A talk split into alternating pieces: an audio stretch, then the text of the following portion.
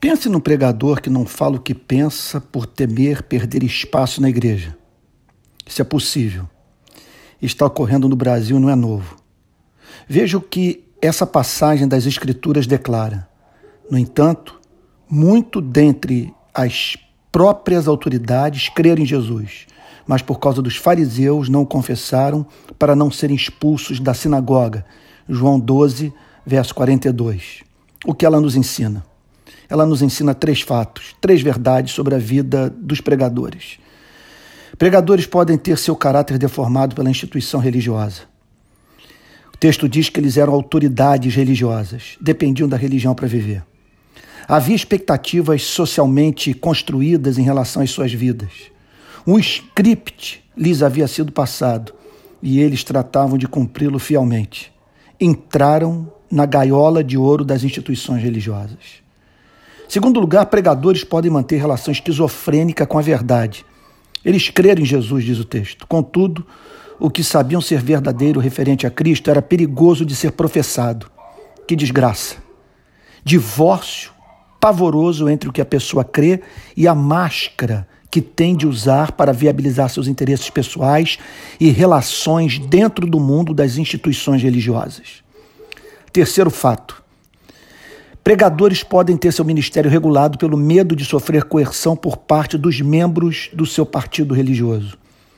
O texto diz que, de certa forma, trazendo para os dias de hoje, eles temiam os calvinistas, os arminianos, os progressistas, os conservadores, os donos das editoras evangélicas, os organizadores dos grandes congressos de teologia, os patrocinadores do exterior, os empresários e os partidos políticos que os mantinham. Se eles caíssem na desgraça de perderem a aprovação do partido dos fariseus, teriam sua reputação arruinada nas redes sociais. Vamos para algumas aplicações práticas. Primeiro, cuidado com religião. É um perigo ser pregador. Há tentações que fazem parte a perdão, há tentações que fazem parte apenas do mundo das instituições religiosas. Cuidado com os pregadores. Ao ver seu comportamento, indague para quem ele está trabalhando, o que a sua pregação está custando para ele. Segunda aplicação prática: não se submeta ao jogo sujo, não desperdice seus melhores anos de vida. Vale a pena? Responda essa pergunta: negociar caráter para preservar esse lixo de relação? Terceira aplicação prática: fique do lado do evangelho, ainda que isso represente não ficar do lado do discurso da igreja a que, a que você pertence. Há uma defesa do Evangelho a ser feita no nosso país, que custará muito àqueles que a fizerem. Precisamos urgentemente deixar claro para a nação qual o significado do Evangelho e quais os seus efeitos na vida de um verdadeiro convertido.